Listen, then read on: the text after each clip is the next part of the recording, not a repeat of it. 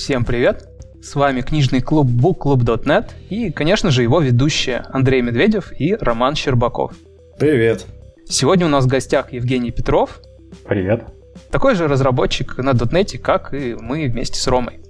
А говорить мы сегодня будем про четвертую главу, про то, как устроен процесс разработки .NET приложений в докере.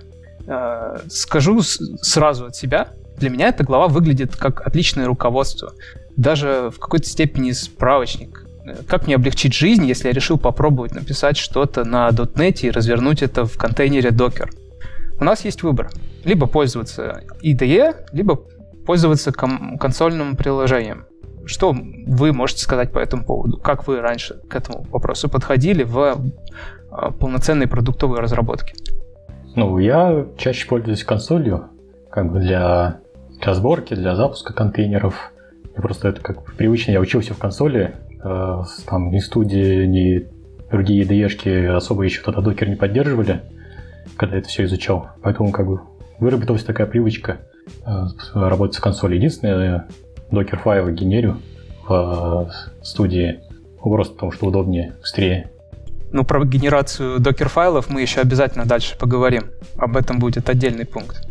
Я тоже, на самом деле, из той школы, которой принадлежит Женя, и, честно говоря, не очень-то люблю ни в райдере, ни в Visual Studio дергать докер кнопочками. А мне больше нравится просто в терминале запустить какую-нибудь команду, не знаю, это намного проще. У тебя они все под пальцами, ты их помнишь, что происходит, знаешь и так далее. В конце концов, команд там этих пять штук надо знать. Вот, это, в общем-то, не очень сложно. Другой вопрос, что Line тулзах не все возможности есть, которые Visual Studio и Rider поддерживают, ну, типа там дебага и вот это все. Но это мы потом все обсудим. А начало главы а, описывает так называемый Inner Loop Development Workflow for Docker Apps. Ну, короче, просто какой-то там цикл разработки приложения под Docker. Честно говоря, он не очень-то похож на настоящий цикл разработки, то, как мы действительно это делаем. Это какой-то уж очень э, базовый, верхнеуровневый и, наверное, не самый частый именно вот в ежедневной работе процесс. А, я базово скажу, с каких он там шагов состоит, а мы потом детально все их посмотрим. Что предлагается? Ну, понятно, написать свое приложение, потом написать докер-файлы, а, потом собрать из докер-файлов образы, опционально собрать композ с этими образами в какой-то там, я не знаю, какой бандл вот, для запуска. Потом, в общем-то, запустить эти докер э, образы или один раз запустить все их через Docker Compose, что-то там потестить, запускать приложение, сделать комит и отправить его в репозиторий. Ну, вроде все логично, вроде все правильно, только в жизни все это, конечно, не так. Да? То есть какие-то этапы эти, ты эти проходишь, но, наверное, проходишь один раз. Вот. Но там э, в конце будет пример э, упрощенной схемы разработки. Я думаю, мы добавим еще свою упрощенную схему, и после этого что-нибудь еще обсудим дополнительно. Итак, э, шаг первый – это начало программирования и создание первого приложения, да? Если брать IDE, то они сейчас, ну, в данный момент предлагают сразу создать докер-файл, но как, я обычно это не делаю. Я создаю его только когда уже близок к, к, к хотя бы на стейджинг какой-нибудь, на тесты там. Потому что те докер-файлы, которые генерит э, студии, и, ну, сейчас я, кстати, посмотрел, Райдер тоже генерит такие же, как студии. Там добавляются проекты, ну, это мы уже дальше обсудим, для чего оно это делает. Когда мы создаем э, новый проект, там, естественно, еще не будет тех э, проектов, которые мы будем э, при разработке добавлять, и они поэтому не появятся в этом докер-файле, который мы изначально создаем. Поэтому я обычно создаю его уже ближе к концу. Так, итого, у нас появляется, типа, мы написали какое-то свое приложение, дальше мы добавили так называемый Docker Support, там, что в райдере, что в Visual Studio называется это одинаково, и у нас для приложения сгенерировался Docker файл, который там, типа, содержит кучу всяких разных строчек, которые что-то делают. Правильно я говорю, Женя? Правильно. А я правильно понимаю ведь, что если мы добавили его в самом начале, а потом начали добавлять какие-то проекты итеративно, то и докер-файл, само собой, тоже должен пополняться.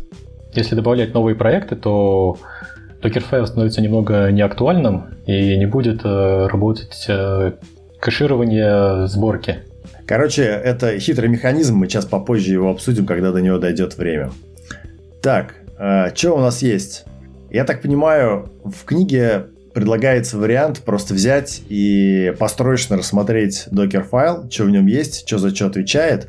А, вообще, как э, то, что генерит там IDE-шки студии Rider, это как бы не обязательно должен быть докер-файл таким. С приложением можно вообще по-разному собрать. Э, есть как бы самый простой способ, это собрать локально на машине свое э, приложение, запаблишить и просто э, готовые артефакты уже скопировать внутрь а, ну, докер-файл внутрь имиджа, и из него уже запускаться. А, это самый простой вариант, самый короткий докер-файл будет, можно написать там build скрипт, рядышком там батник и сашник, в зависимости от операционки, просто копировать его, их во все проекты, и все будут собираться и работать. Но здесь есть такой один минус, что чтобы это собрать, все окружение для сборки должно быть установлено локально. Если для .NET разработчика это нормально, а если мы отдадим свой проект кому-нибудь другому, там, джависту, там, JavaScript, еще кому-нибудь, им придется устанавливать, естественно, .NET себе на машину. Вот. Второй способ — это ну, что-то похожее на то, что генерит э, студия, но без копирования э, э, ну, если вы там посмотрите, там есть в строчке такие копии project, то есть э, проекты.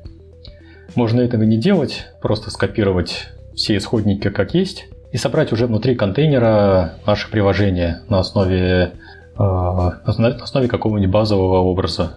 Ну, как э, для сборки нужен будет SDK.NET. Такие э, имиджи Microsoft предоставляет под все версии .NET. Ну, по крайней мере, последние актуальные.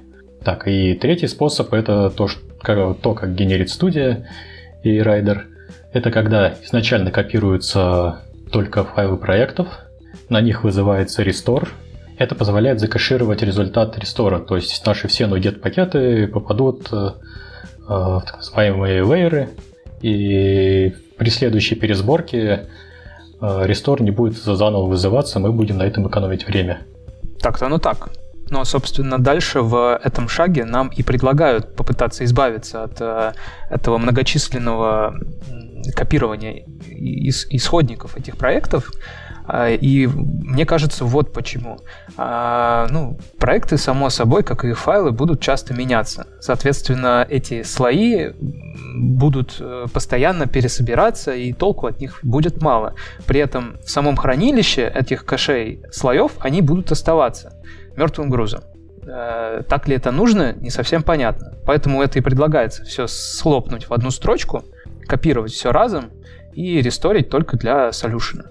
Но тут зависит от того, насколько часто у вас меняется структура пакета. Как бы, поэтому там и копируются только файлы, ну, CS Proj файлы, файлы проектов без исходников. Потому что файлы проектов меняются гораздо реже, чем э, сами исходники. Потому что изменения CS Proj это в основном там или обновление нугетов, там, или добавление каких-то новых нугетов, либо дополнение, добавление ссылок на какие-то другие проекты. Что, согласитесь, происходит гораздо реже, чем там подправить баг в коде, там, добавить новый функционал, новую фичу. И все-таки, э, ну, допустим, э, если у вас перед глазами сейчас картинка вот с этими инструкциями, э, допустим, есть слой 14 строчки, копирование WebHost Customization. А, есть слой 15 строчки, копирование Microsoft Extensions. А, вот эти два слоя, они все-таки хранятся как два отдельных, а, две отдельных записи кэша, полноценные образы. И они по-своему тоже тяжелые. Ну, то есть один весит там килобайт, другой весит килобайт и 100 байт, например. И оба они хранятся в памяти. Может, именно этого пытаются избежать авторы этого руководства? В общем, я предлагаю оставить это на домашнее задание нам и слушателям. Потому что а, тема вот этих кэшей, она довольно скользкая. она вроде бы как бы работает, да, но, по крайней мере, то, как я себе представлял, докер-файл от, э, грубо говоря, от Visual Studio, от Rider, это правильный докер-файл, да, где куча всего написано, это не просто так добавляется. Вот, для того, что именно как раз эти слои быстрее работали. Почему оптимизацию такую делают? Ну, причем, да, самое непонятное, что называют это именно оптимизацией, я так и не смог сообразить. Такое ощущение, что э, ну, если у нас проект не меняется, и мы каждый раз его билдим, то у нас этот слой целиком будет скопирован. Ну окей, но проект все равно же меняется. Зачем его билдить, если ты ничего там не поправил? Ты просто нажмешь, там, не знаю, старт, докер старт, и все, и запустишь. Тебе не нужно для этого его пересобирать. Вот это, короче, непонятная штука для меня. Между прочим, мы не обсудили еще одну важную фишку вот, это, вот этих этой кучи инструкций, которая сейчас перед нами. Это э, сам принцип многоэтапной сборки э, образов докера. То есть здесь можно пронаблюдать, что результатом э, этой сборки будет как раз-таки довольно небольшой контейнер, несмотря на то, что при этом в него, в него включался в какой-то момент SDK, копировались исходники, ресторились э, пакеты и, и происходили все вот эти махинации. А, дело как раз-таки в том, что он э, состоит из нескольких этапов. Каждый из них именован и зависит друг, от, друг от друга. Так, например, вот есть отдельный этап, который посвящен именно сборке Э, конечного контейнера. А есть отдельный этап непосредственно для э, компиляции и э, восстановлению всех зависимостей проектов, включенных в решение. Вот. Мне кажется, это тоже было важно обратить внимание. Женя, вот у меня дурацкий вопрос. А, а вот эти имена, когда мы даем... Ну, это называется multi-station build, да? И вот каждому стейджу мы даем имя, там, base, publish, final. Вопрос, это же ну, случайные имена, да? То есть они никакого смысла не имеют, да? Да, это вроде случайно это нужно, чтобы ты мог указать вот, вот там 27 строка, вот from, publish. То есть из вот этого стейджа скопируй мне сюда э, исход, ну, результаты паблиша. Ну, то есть значение в конечном счете имеет только тот последний стейдж, да? Ну, конкретно здесь, да. Здесь э, как бы в продакшн пойдет э, только stage final, в котором будет уже готовые артефакты сборки. Я имею в виду, что э, в конечном счете в образ попадает именно последний стейдж, да? То есть неважно, как он называется, главное, чтобы он просто был последний, правильно? В этом же логика. Или как? Или, или там, где entry указан, или CMD. А вот это, кстати, я не знаю. Я не задумывался об этом. Так, но я так понимаю, основная идея мультистейджа, это, как сказал Андрей, а, чтобы у нас в итоговый контейнер попали только только необходимые там файлы и артефакты. Правильно ведь? А все остальное в процессе сборки, типа там то, что было, оно удалилось просто. Да, все остальное, ну, все остальное остается на машине разработчика, либо на билд-агенте. И на конечную машину уходят только готовые артефакты. А stage, получается, помечается командой from, да? То есть from базовый образ. Ну да. Окей. Еще у меня вопрос по поводу, точнее, я бы хотел обсудить опять э, базовые образы. То есть, во-первых, э, мы можем создать свой базовый образ, правильно? Можем. То есть, типа, взять какой-то там совсем пустой, как гошники делают, потом, типа, пару слоев на него накидать и получить вообще там какой-то супер маленький э, образ, правильно? А можно взять стандартные дотнетовские, правильно? Ну, смотря, что ты подразумеваешь под совсем пустым. Будет ли там какой-то дистрибутив Linux? То есть э, будешь там, например, from Ubuntu, from э, Debian, from что-то. Или это будет вообще без ничего голое ядро? А нам голое ядро для чего-то может понадобиться? Поэтому я и спрашиваю, что для тебя пустое. Ну, я скорее, знаешь, хотел просто посмотреть, какие бывают возможности. Честно говоря, я не могу сказать, что я там а, сильно экспериментировал с базовым образом. Я всегда использовал стандартные. И, наверное, для того, что я занимался, этого всегда было достаточно. Но недавно я посмотрел на гошников и был удивлен, сколько у них весит образы. Они у них очень маленькие. Вот. И я так понимаю, это специально так сделано, да, то есть они там сам язык даже так проектировали, чтобы у них там маленькие были бинари, чтобы ничего толком не нужно было для того, чтобы приложение запускалось, и чтобы можно было делать супер худые образы, да? Ну, в .NET тоже можно. Ну, так сильно его уменьшить не получится, потому что у нас все-таки рантайм весит побольше, чем у гошников. Плюс самозависимости. Раз уж мы начали про базовые образы, А, они бывают вообще под разные архитектуры, под разные операционные системы. Вообще есть э, контейнеры для Linux, есть контейнеры для Windows, хотя они достаточно редко используются.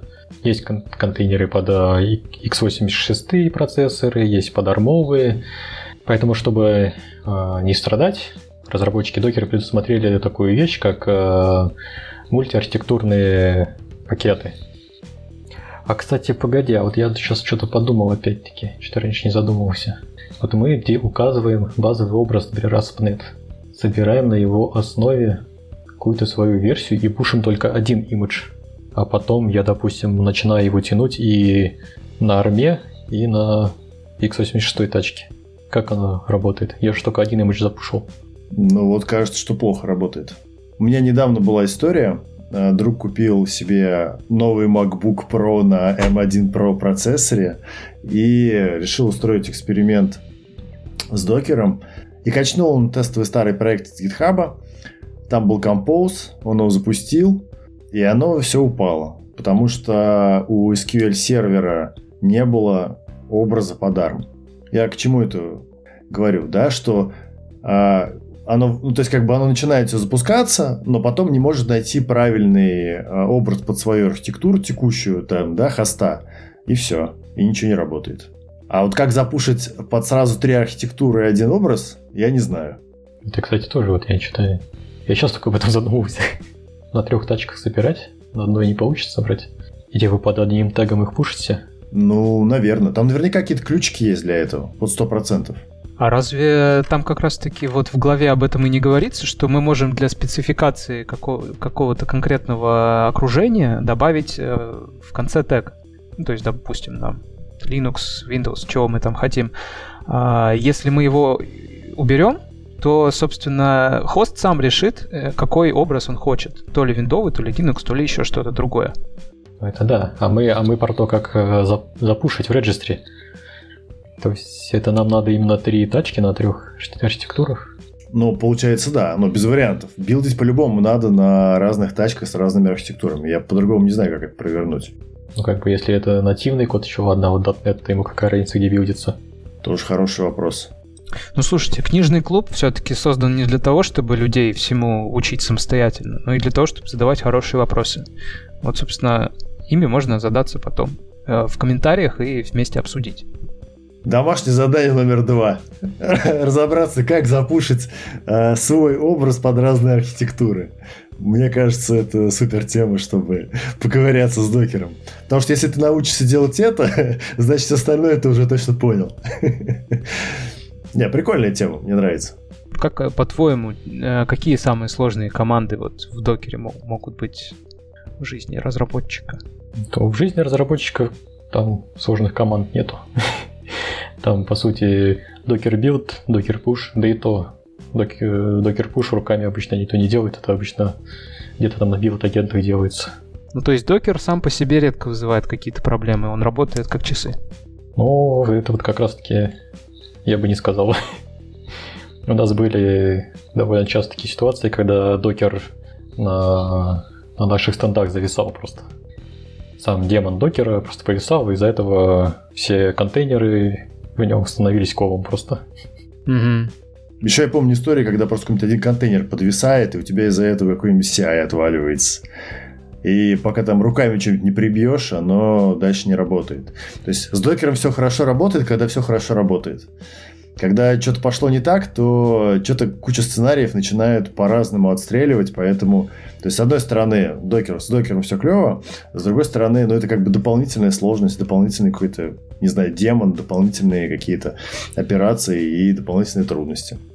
Так что вышло. За чем-то мы за это должны заплатить, за это счастье. Так, итого, а, мы, получается, научились создавать приложения, мы научились э, создавать докер-файлы и даже там вручную их редактировать, допустим, и оптимизировать как-то там согласно книге.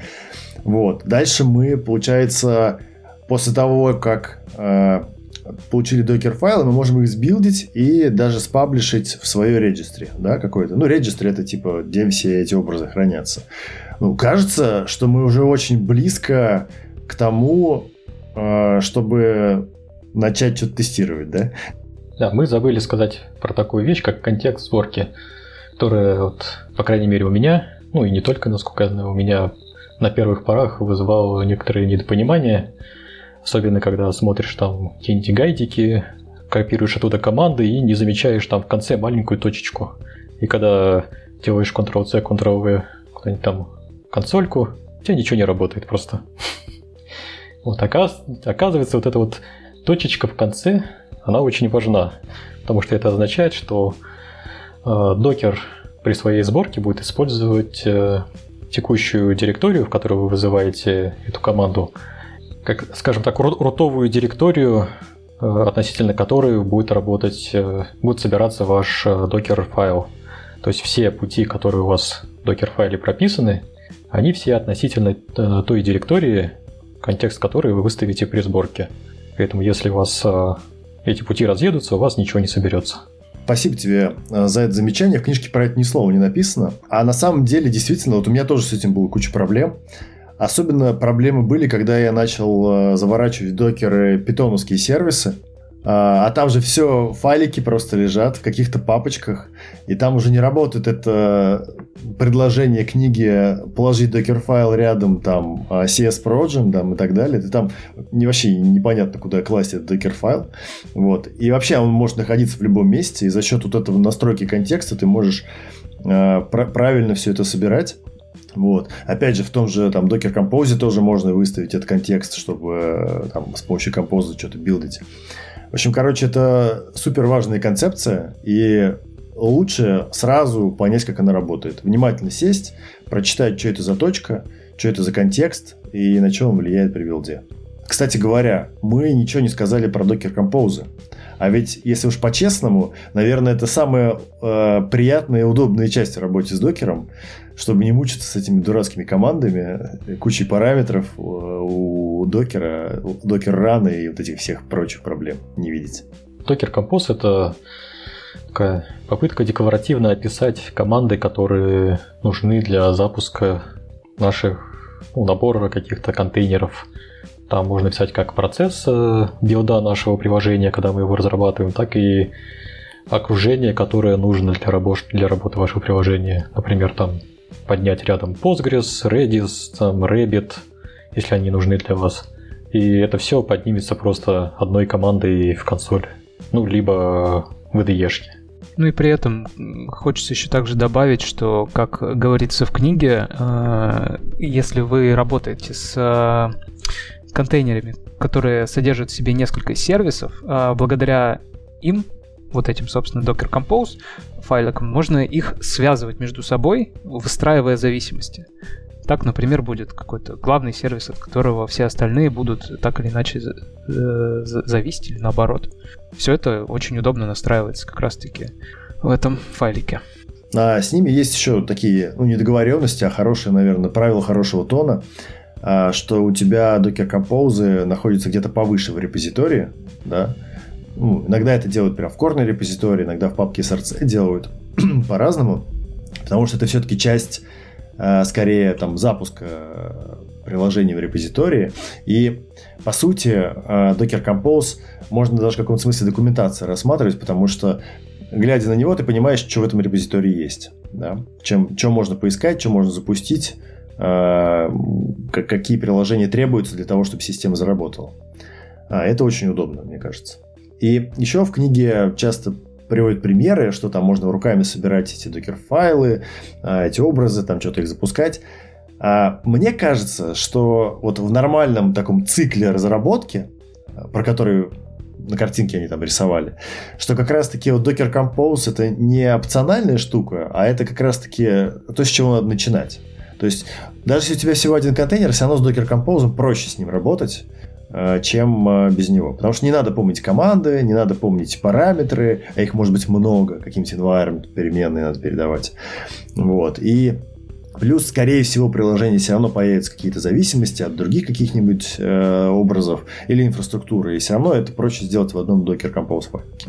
Еще есть важная концепция э, в докере – это проброс портов.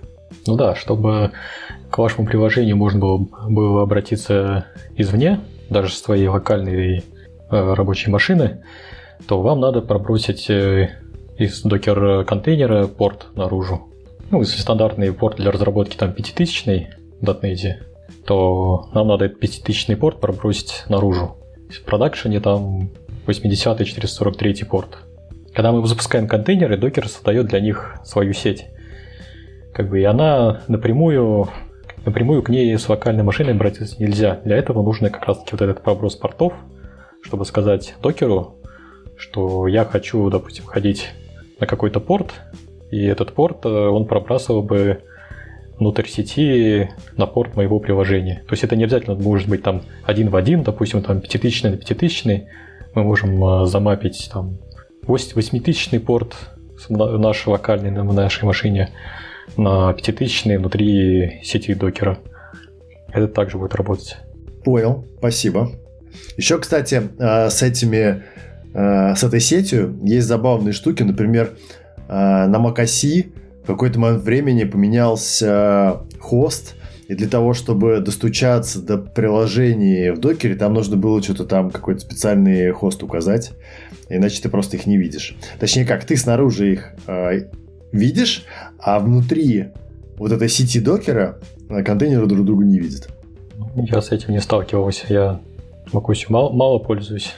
Я в основном на винде сижу. Там таких проблем не было. Вот да, я тоже до этого сидел на винде, и когда на маке первый раз запустился, был, э, был удивлен, что не работает.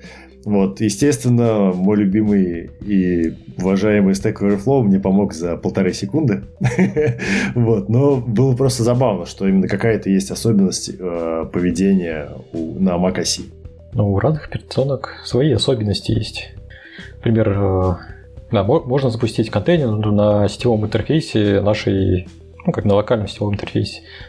Это можно сделать, указав при запуске параметр э, network mode host.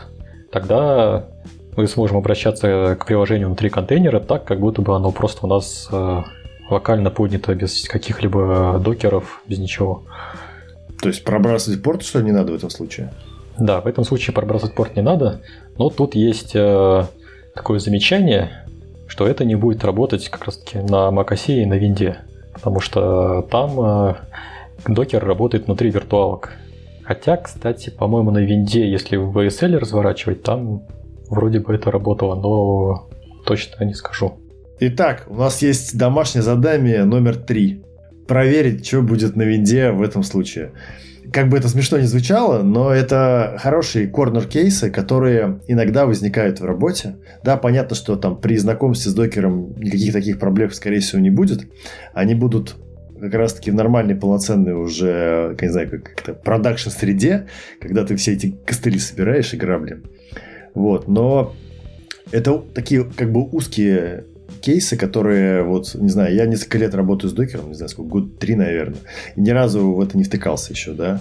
С другой стороны, я, наверное, не до конца из-за этого какие-то механизмы понимаю. В общем, докер на самом деле сложный, хоть и выглядит простым. Там очень много нюансов, и все вот это абстрагирование, это как с компиляторами, да, работают такие же примерно проблемы что кажется, что это работает все на любой среде, но на самом деле есть куча платформ-зависимых нюансов, которые могут вести себя по-разному. Что на самом деле докер это и есть попытка э, облегчить работу с более такими низкоуровневыми вещью, как C-группы. То есть докер на самом деле это просто обертка над API Linux для, контейнера, для создания контейнеров. То есть сам по себе докер практически ничего не делает. Он просто преобразует вот эти наши простые команды в более сложные команды к ядру Linux для создания namespace в все группах. Понял. Ну, раз мы разобрались примерно, как собирать образы и их запускать, то, наверное, можно переходить э, к отладке приложений внутри докера, да? Да, самое время. И тут так как раз-таки нам и поможет студия, опять же, она от, от, всю работу сделает за нас. Все, что нам нужно, судя по книге, это нажать кнопочку, она пробросит все необходимые порты, запустит всех необходимых агентов и позволит тебе отлаживать непосредственно твое приложение. Вот. А, я сейчас смотрю на а, строчку, которую мне предлагают использовать для запуска моего контейнера а, из э, консольного, ну, из CLI. К докеру, и я не понимаю, как это будет работать. Вот. Как я дальше должен э, привязываться к отладчикам э, к этому делу. Вот, собственно, поэтому у меня и вопрос, как можно отлаживать докер-контейнеры вне какой-то адекватной IDE, вроде Visual Studio, например. Честно, ни разу не отлаживал внутри контейнера. Ну, пару раз пробовал, но мне не понравилось. Я как я пробовал именно запустить там в Hello World, там, ну, смысле, базовое приложение ASP.NET, запустить, поотлаживать. Оно вроде даже заработало, но я как бы в реальной разработке ни разу это не использовал. Я вот хотел бы поддержать Женю в этом деле. Честно говоря, я тоже ни разу не припомню, чтобы что-то серьезное я дебажил прям в контейнере. Я тоже пару раз поигрался и понял, что что-то как будто бы это и не нужно. Ну, то есть, поэтому я в самом начале сказал, что вот этот луп, который разработки предлагает книга, он не очень похож на тот луп, который работают разработчики. Я, конечно, наверное, зря сейчас обобщаю там на всех разработчиков, и наверняка появятся люди, которые скажут, что мы именно так и делаем. Я буду рад, если вы придете и в комментариях об этом напишите, и расскажете о своих сценариях, и покажете, в чем реальный смысл. Но а, кажется, что дебажить по старинке намного удобнее. А докер со всеми композами, со всякими образами и так далее позволяет дотаскивать на локальную машину просто то окружение, которое есть на серверах, да, production, там, каких-нибудь staging и так далее. И вот, э, чтобы там как бы так аккуратненько себе эту, это окружение построить, ты в докере все поднял, обычное свое приложение запустил, подебажил его и успокоился. Или два приложения запустил, подебажил. Но вот чтобы прям запускать приложение внутри докера и именно там э, ждать, что у тебя сработает breakpoint, не знаю, мне ни разу не надо было такого. Тут как бы философия докера как раз-таки заключается в том, что ты запускаешь у себя локально то же самое приложение, что на проде, с тем же окружением, с теми же зависимостями, с теми же, ну, почти что на той же операционной системе с тем, со всеми набором DLL, которые там лежат. Но он, по факту, да, иногда бывает такое, что на проде воспроизводится, а локально нет. Ну тогда получается, я должен э, Linux контейнеры разрабатывать и дебажить на Linux тачке, да? То есть вот поставить себе Ubuntu, ну Ubuntu его дебажить себе. Тогда это будет более-менее честно. Ну, это тоже будет не совсем честно, потому что у тебя может э, отличаться версии предустановленных пакетов на твоей машине и три контейнера. Тот же, например, OpenSSL версия у тебя одна, а контейнер ты собираешь там на каком-нибудь Alpine, и там другая. У нас как раз таки с этим были проблемы один раз. То, что как раз из-за разной версии OpenSSL у нас не коннектился к MSSQL серверу контейнер. Потому что была... То, то есть та версия, которая была в контейнере OpenSSL, с ней MSSQL сервер не работал. Ага, я понял. А как быть э, с виндой? Ну, вот если я работаю на винде, а, ну у меня на винде есть э, виртуальная машина Linux, да, и поэтому у меня будет контейнер Linux работать на ней, да, и когда я буду его билдить, у меня возьмется мульти-арк образе, тоже линуксовый, да, базовый образ. Так что ли? Ну да. То есть, как бы, если это x86 машина, то у тебя будет и там, и там один и тот же базовый образ. Потому что если ты на винде собираешь э, линуксовый образ, то он все равно собирается в линуксовой виртуалке. Ну, либо в VSL, который, по сути, тоже линуксовая виртуалка. Поэтому тут отличие именно в, в отличие именно в дистрибутиве Linux, в которых ты работаешь. То есть ты можешь локально работать на одном дистрибутиве, а контейнер собирать на другом дистрибутиве. Там могут отличаться некоторые ну, некоторые предустановленные пакеты приложений. Женя, а я правильно понимаю, что а, ну, так как у нас ядро общее, а докеры построены по вот этой layer архитектуре, да, какой-то там у них, как она там называется, что-то там layer файловая система, как-то так, то получается, что а, по сути а, у меня ну, локально, у меня есть линуксовое ядро, и что-то на нем настроено, это мои там, не знаю, библиотеки, приложения зависимости. А, а внутри образа, базового образа имеется в виду, там типа тоже взяли мое ядро, и на него просто слои другие какие-то зависимости, правильно? Да. То есть, по сути, это просто у тебя запускается рядом еще один дистрибутив, который просто э, использует ядро твоей машины. Ну, если ты на, на Linux. Если ты там на винде или на маке, то ядро, которое запущено у тебя там в виртуалке. А, у меня тогда есть такой вопрос. А, собственно, когда мы работаем с докером на винде, у нас ведь под, поднимается линуксовый хост. А в каком случае у нас может быть виндовый? Или я чего-то не понимаю? Когда мы хотим работать с виндовыми контейнерами. А, тем, теми самыми виндовыми контейнерами.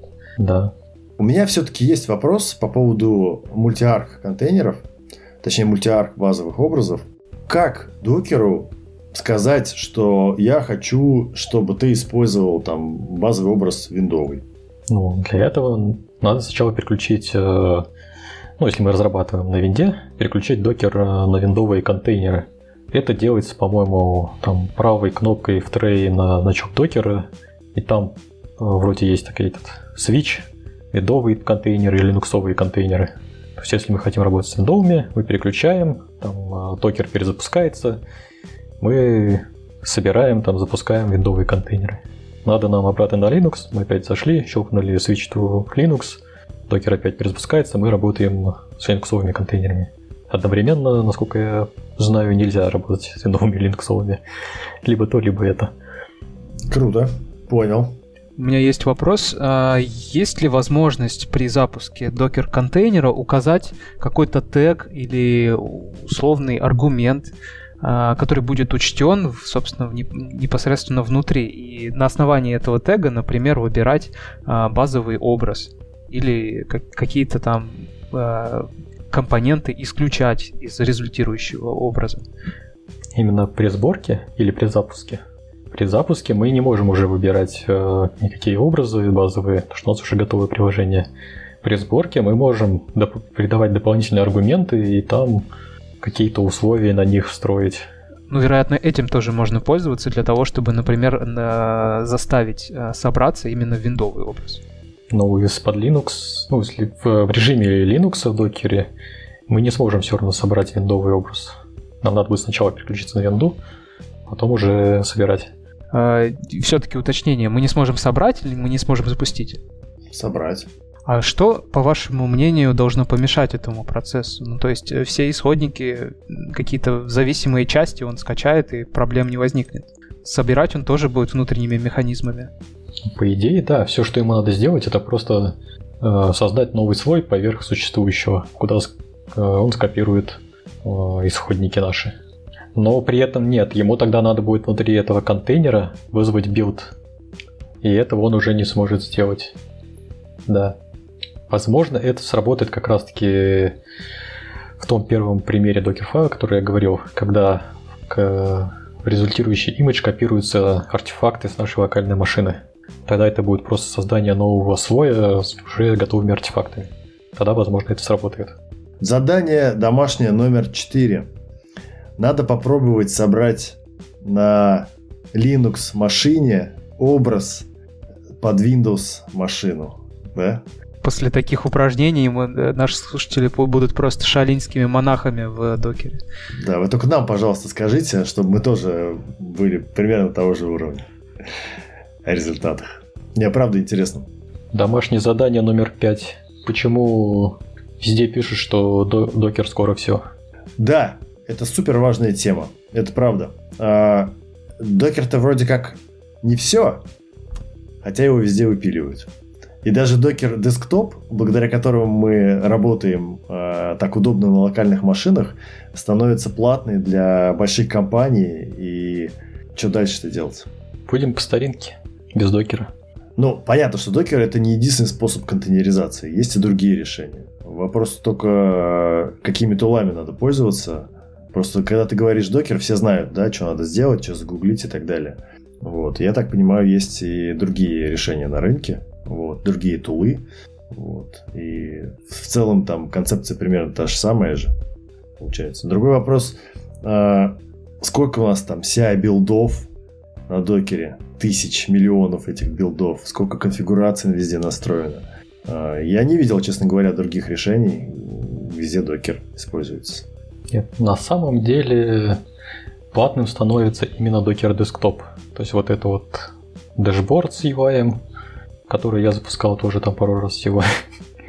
То есть никто не мешает установить чистый там CLI докер и им пользоваться. Он также остается бесплатным. Как бы, ну и кроме докера есть другие способы создания контейнеров. Тот же, как он, Белдах, по-моему, называется. Это утилита от Red Hat, которая умеет собирать совместимые с рантаймом докера контейн... э, имиджи.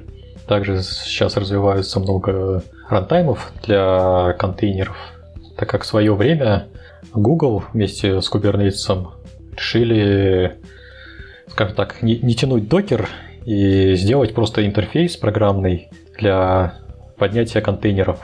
И Docker это, в принципе, ну, как компания Docker поддержала это решение, и они как бы совместными усилиями создали как раз вот этот интерфейс программный, который для взаимодействия между э, рантаймом, который именно управляет работающими контейнерами, и то, как в него там будет загружаться имиджи, из которых будет э, впоследствии созданы контейнеры, и, в принципе, как с этим работать совсем. Поэтому сейчас, например, среде Kubernetes уже ну, такое нередкое явление, когда кластера Kubernetes работают не на докере, а на других каких-то рантаймах.